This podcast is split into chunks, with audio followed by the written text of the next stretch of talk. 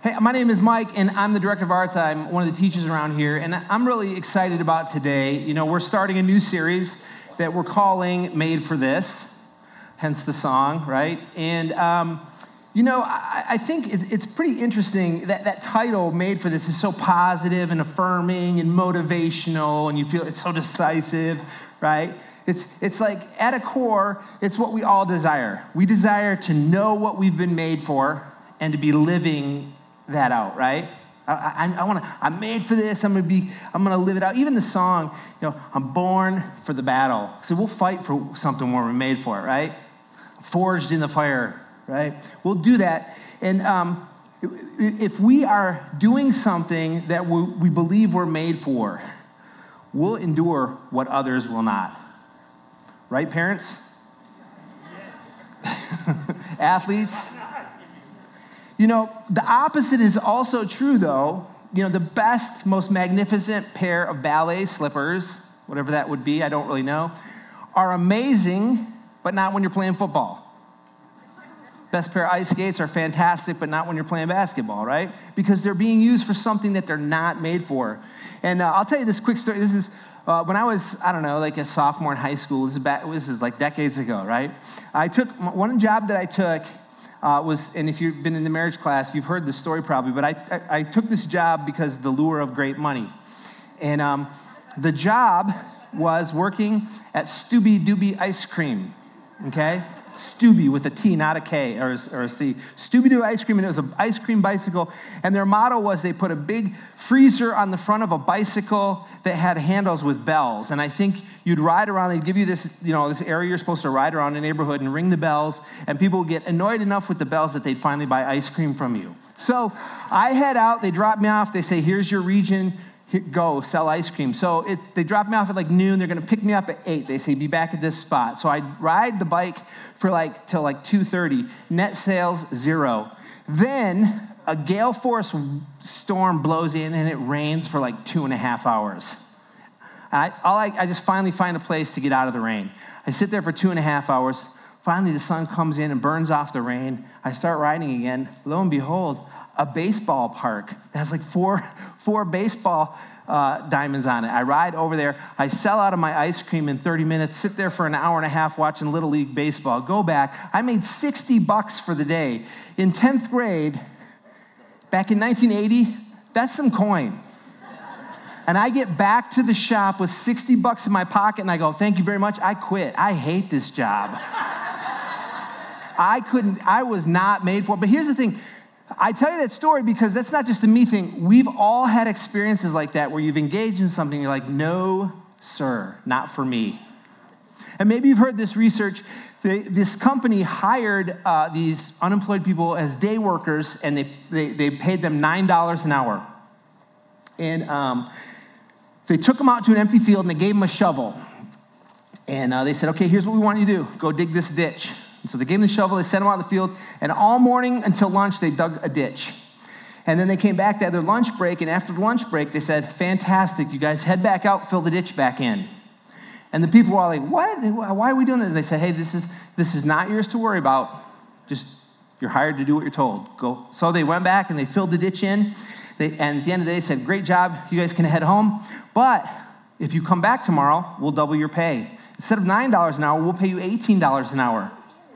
That next morning, only half of the workers showed up. They sent them out with shovels and they said, okay, dig a ditch.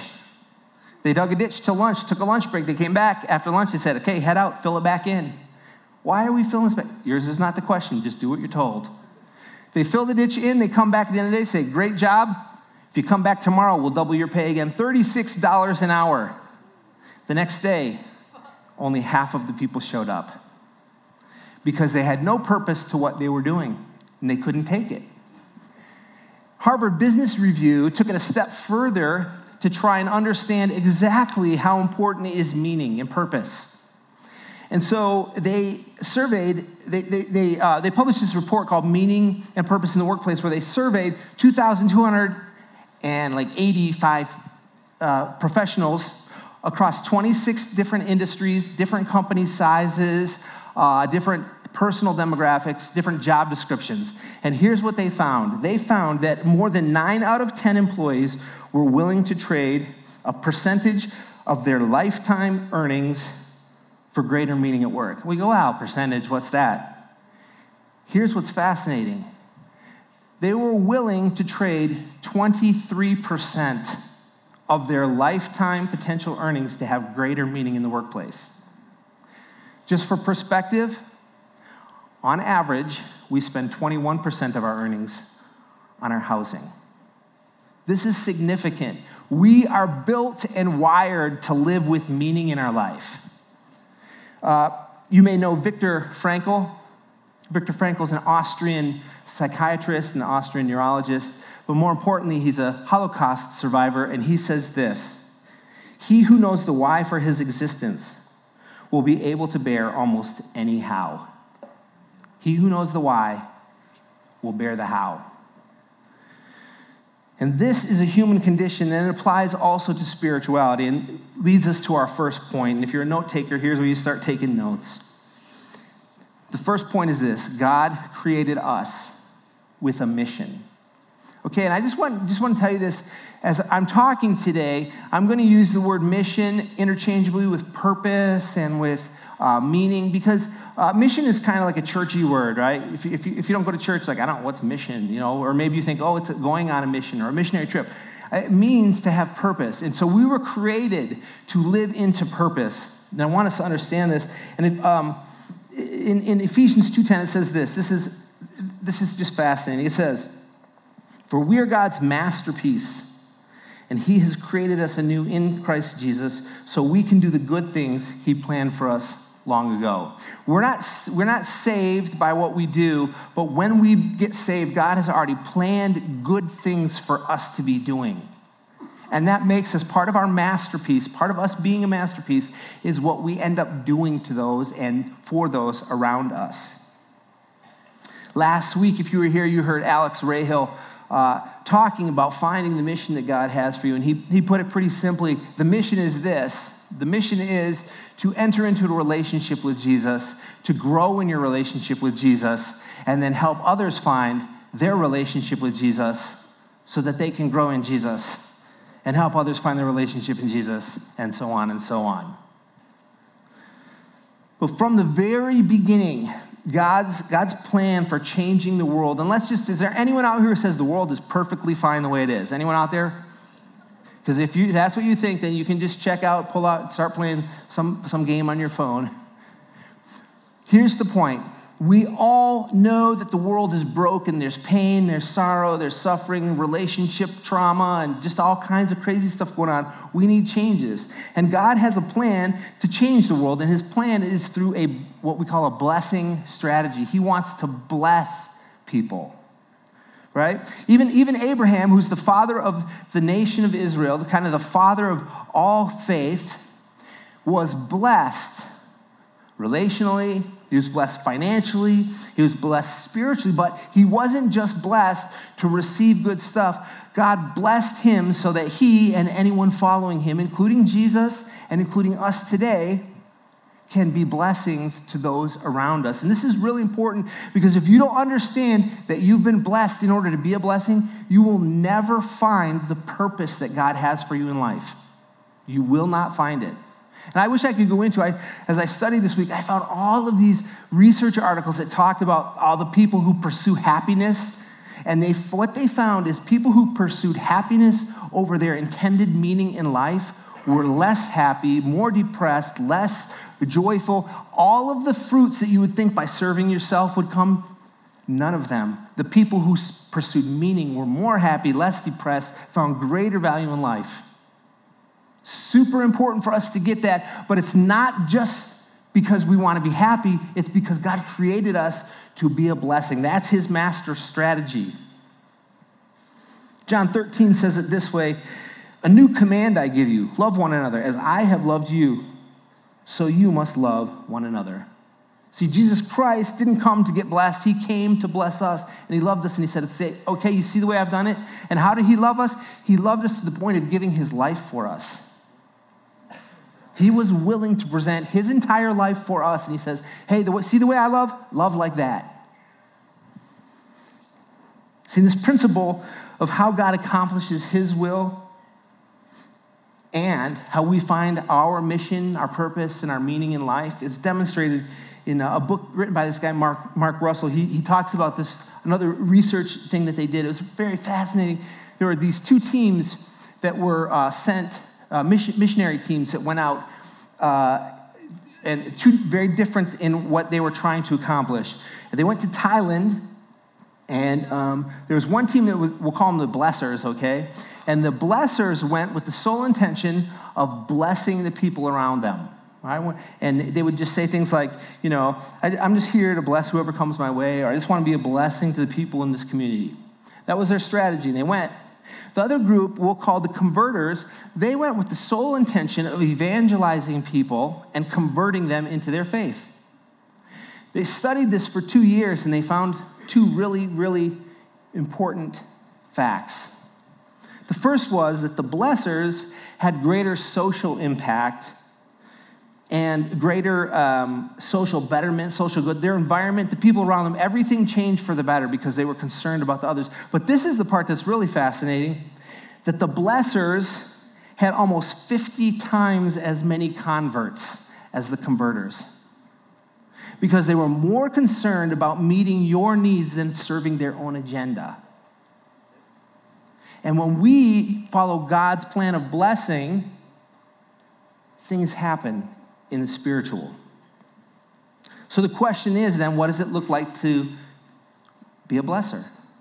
How can we be a blessing? And what we're going to do over these next few weeks is we're going to be uh, looking at being a blessing. And this uh, information is from Jon Ferguson, who wrote a book, and the book is called Five Simple Practices to Change the World. And we're going to be actually literally spelling out what it means to bless others by using the acronym BLESS as each of our weeks. Today, we're looking at the B of bless, and I want to tell you honestly, this one's a little bit lame, but begin with prayer. It still works. But anyway, begin with prayer. And each week, we're going to look at one of the letters that's going to demonstrate what we're going to be talking about and how we can actually be blessings to those around. So today, begin with prayer. And it's, it's just really, our lives are so jam packed you know, our margin is so little. You know, we got commitments and we got soccer games and we've got dance recitals and hockey games and business meetings and small groups and workouts and, and emails and we're, you know, it just goes on and on. We're so busy. And none of those things are bad either. Like I'm not, I'm not even saying those are bad things. But what can happen if we're not careful is that all of these things busy out our ability to connect with God and hear what He wants from us and set a direction that's based on Him, not on our own desires. We have to be purposeful, and that's why beginning with prayer is so essential. And if we'll just commit to prayer as the first step every day, our activities can actually become super purposeful and meaningful. That drop off of my kids at their soccer game can be actually a meaningful, purposeful thing. And that can actually be a God driven thing and a God led thing. But it won't be unless I'm deliberately thinking about it like that. So we have to begin with prayer. C.S. Lewis says it this way The moment you wake up each morning, all of your wishes and your hopes for the day rush at you like wild animals. And the first job each morning consists in shoving it all back in listening to that other voice, taking that other point of view, letting that other, larger, stronger, quieter life come flowing in. You think about this. I tried this for a while. When you wake up in the morning, try and keep a record of the very first thought you have. You know what happens in the morning? Like C.S. Lewis says, you wake up and you immediately start pounding through the list of things you've got to accomplish and the meetings you have and the stressful people you're going to encounter and the hopeful things you're going to have in that day. And it becomes this okay, I got to manage it. And here's what C.S. Lewis is saying, and here's what I'm asking of you too. If you can shove those all away and say, no, no, no, before I get to any of that, I'm going to present all these things to God. And the very first thing I want to do is seek His will for my day.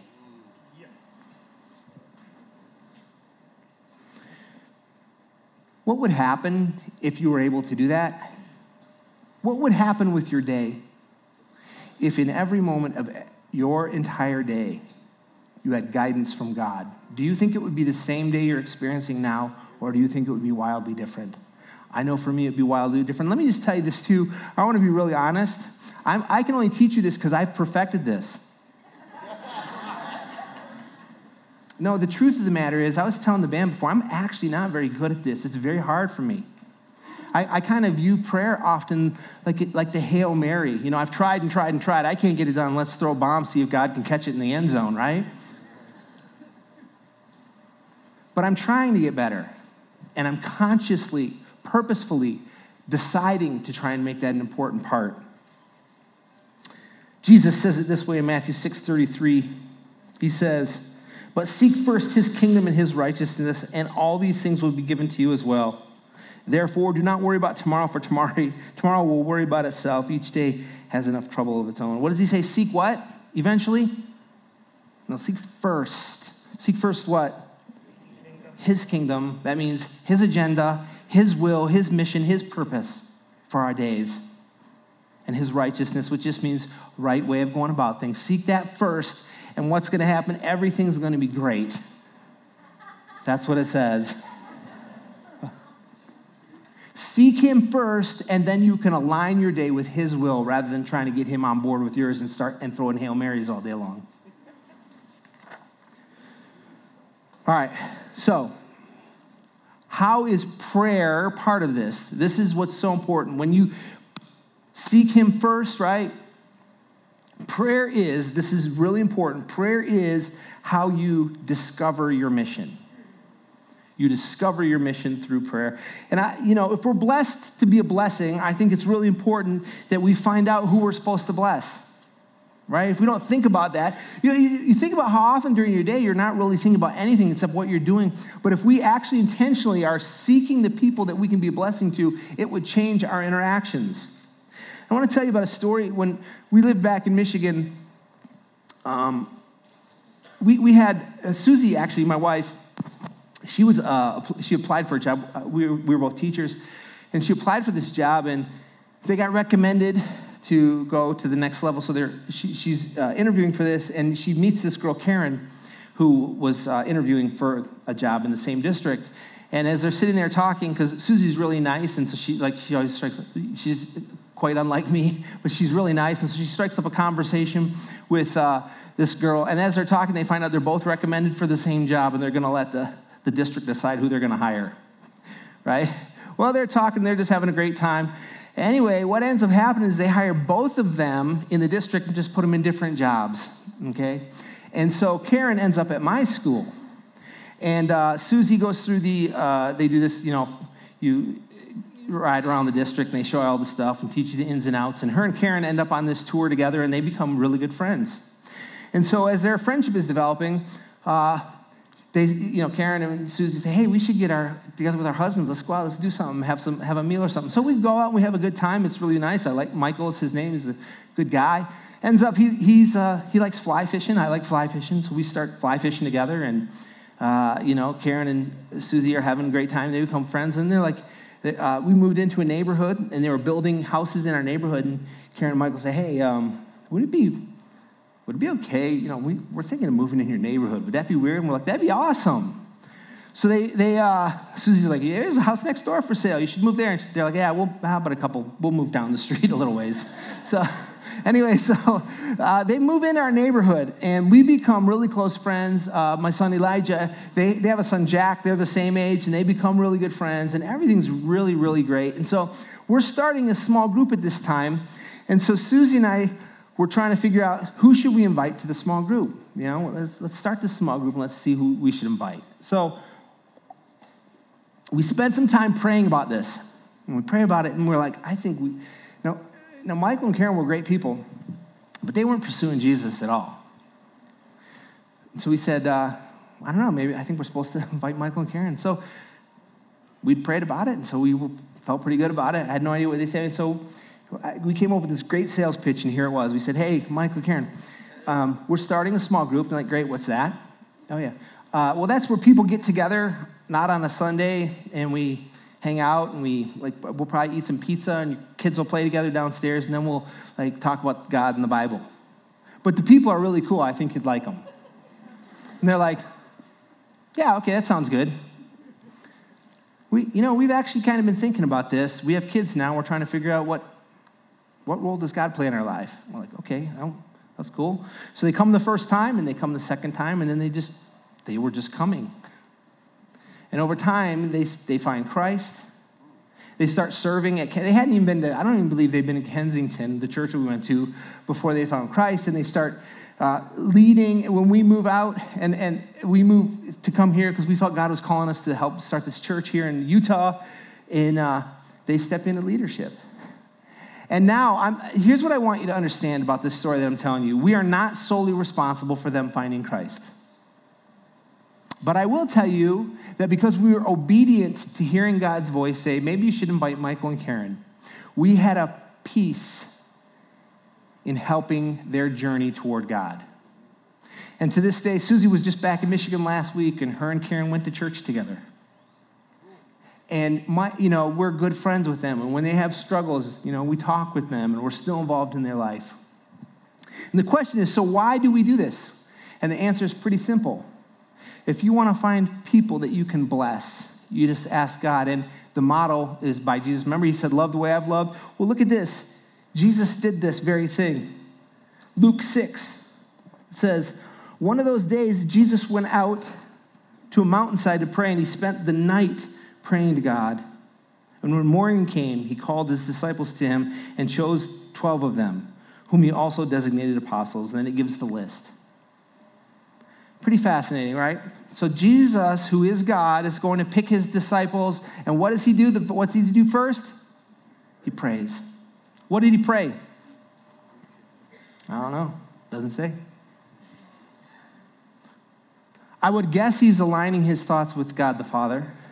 I would guess he's seeking God's wisdom in moving forward. Doesn't really say. You know, was there an audible voice going, You should pick Andrew, pick Simon, call him Peter? Judas, look out for him. Pick him anyways.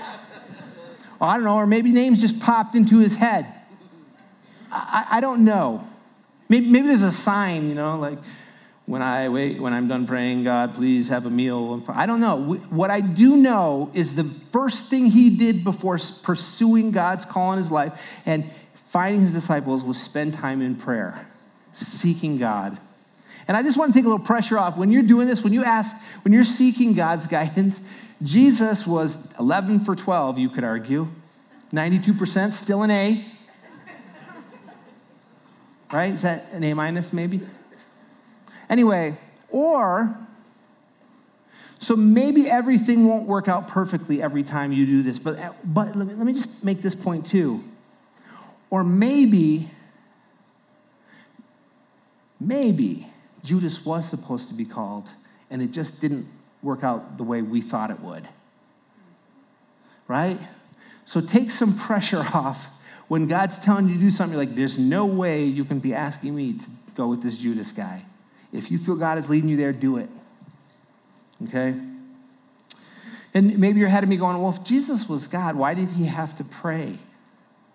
Right? And I, think it's, that's a great question, but I think one thing we can know is that in taking on human form, in human flesh, to become human make, made, meant taking on limitations.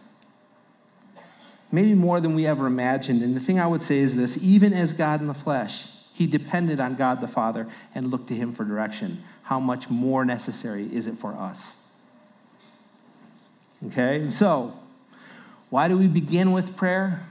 Because it's how we find our mission, but also prayer is how we do our mission. And we need to be in prayer because man's ways are not God's ways, right? It's an interesting group of people that Jesus picked, don't you think? I, wonder, like, if it was up to me, who would I pick? Well, I would pick the software developer, the philanthropist.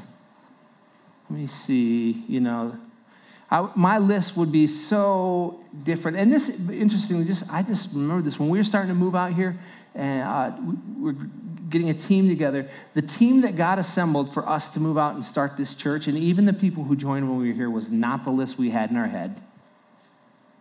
And God continued to do amazing things. But his group, Jesus' group, the people he picked fishermen, corrupt tax collectors, violent political leaders, and uh, some nobodies too. Just who were these guys? I don't know. They were, a lot of these people were the people that we'd walk right past without noticing. But those were the very people that Jesus felt God had told him to call as his disciples and apostles. He began with prayer, but not only did he begin with prayer, he continued in prayer. Until his very last night on earth, before he gave up his life, he was praying. And he's praying, ah, not my will, your will, God. I want to do your will. I began thinking about this. I'm like, I don't, how often did Jesus pray? What does it say in the Bible? I started looking through the, started looking through the Gospels, and it's quite fascinating. Here's what I found. He prayed alone. He prayed in public, and I, if you're interested, I can give you the scripture references. But he prayed alone, in public, before meals, before important decisions, before healings, after healings, to do the Father's will, at his baptism, while speaking to Jewish leaders, giving thanks before feeding the 5,000, giving thanks before feeding the 4,000. And that's just, I, I ran out of time. What am I saying? That Jesus not only began with prayer, but he kept prayer at the focus and the center of what he did. It wasn't a one time, I prayed, I'm good to go. Like getting married and telling your wife, I love you. If things change, I'll let you know, right? That doesn't work. And neither does prayer work like that. Prayer is about our connection to God and staying in tune with His will for our lives. Jesus prayed to discover His mission and make certain that he stayed on mission. And I love this verse, Luke 18. Jesus, you know, you remember Jesus would walk around and he would tell, he would tell like stories, they call them parables, right? And there's a cow and a tractor and three pieces of wood. And, you know, and then the disciples were like, what is he saying? Right? But he, there's this one story, and I'm not even going to tell you the story, but right before he tells this parable, it says this Then Jesus told his disciples a parable to show them that they should always pray and not give up. When should they pray? Oh, oh, always. He told them this specific story so that they would realize that in their life they should always be praying about every decision, about every situation that they're heading into. Make prayer the first thing. Connect your will, your thoughts, your heart with God's desire. And all too often, like I told you, I, I'm the Hail Mary prayer. But I'm also this guy sometimes who I pray and God answers the prayer and we start moving down the road. I'm like, cool, I got it from here, God. And my gut is maybe you're like that sometimes too. So here's what I want to do as we close this morning. I'm going to have the band come up. We're going to do another song, one more closing song that I think kind of captures a lot of what we're talking about. But I want to close with a quote by Oswald Chambers. Then I want to give you some really, really practical steps, some practical things around how we can make prayer the first thing and the preeminent thing in our life that we're always doing. The quote is this by Oswald Chambers Remember, no one has time to pray. We have to take time from other things that are valuable in order to understand how necessary prayer is we don't have time to pray, we have to replace other priorities with prayer. And just so you know, any time you're making a decision, the thing that you choose to do is the highest priority for your moment, right? And so if you're pr- prioritizing meetings and emails and music, whatever it is, above prayer, then you're saying that that's more important. And so, what I want to do is I want to ask you guys, and if you have something to write on, you can write this in your notes if you have the, uh, the notes, or if you just in your phone and the notes. I really, really, really want you to do this, to commit to this this week. I want you to make three commitments. The first is to commit to praying for God's guidance the very first thing you do every day. You wake up, take that first thought you have, throw it out, or commit it to God but make it the very first thing you do seeking God's guidance. Commit to prayer the very first part of your day. Second thing, commit to praying for every encounter you have that day. And that means you're going to be in a state of prayer throughout the day. You're heading into a meeting, pray about that. God, give me the words to say the right thing. Help me have the wisdom to understand. Help me, whatever it is you need to pray in that moment. Commit to praying about every encounter you have that day. And the third thing is this I want you to pray through a frank list. What's a frank list? Glad I asked. A frank list is this. Up here, Frank, you have friends, you have relatives, acquaintances, you have neighbors, and you have coworkers. I want you to literally find one person that you can put next to each one of those letters. Find a friend you're going to pray for, find a relative that you're going to pray for, find an acquaintance a neighbor, and a coworker, and commit to every day praying for those people. And I believe with all of my heart, God will prepare, just like He prepared our encounter with Michael and Karen, our friends, an opportunity to present something that I believe would change their life, aligning their hearts with God and understanding who He is. Pray for these people and watch what God does. Would you pray with me? Lord, thank you for, uh, well, thank you first for demonstrating to us the love that you have. You have blessed us beyond our ability to even comprehend. You've blessed us in areas we're even unaware. Help us never take for granted the fact that you've blessed us in order to be a blessing to others. And we who are following you have the answer to every, we, we, we have what you have given us, and that is the knowledge of Jesus Christ, the saving grace in our life, and that's the answer to every question that's out there. And so I pray that you would help us be bold, help us be clear in listening to you. Speak boldly to us. Help us hear your voice and know what you're asking us to do, and bring those names of the people to mind so we know exactly what you want us to do. Amen. So we're going to be just a minute, continue thinking through these things, and then we're going to close with a song.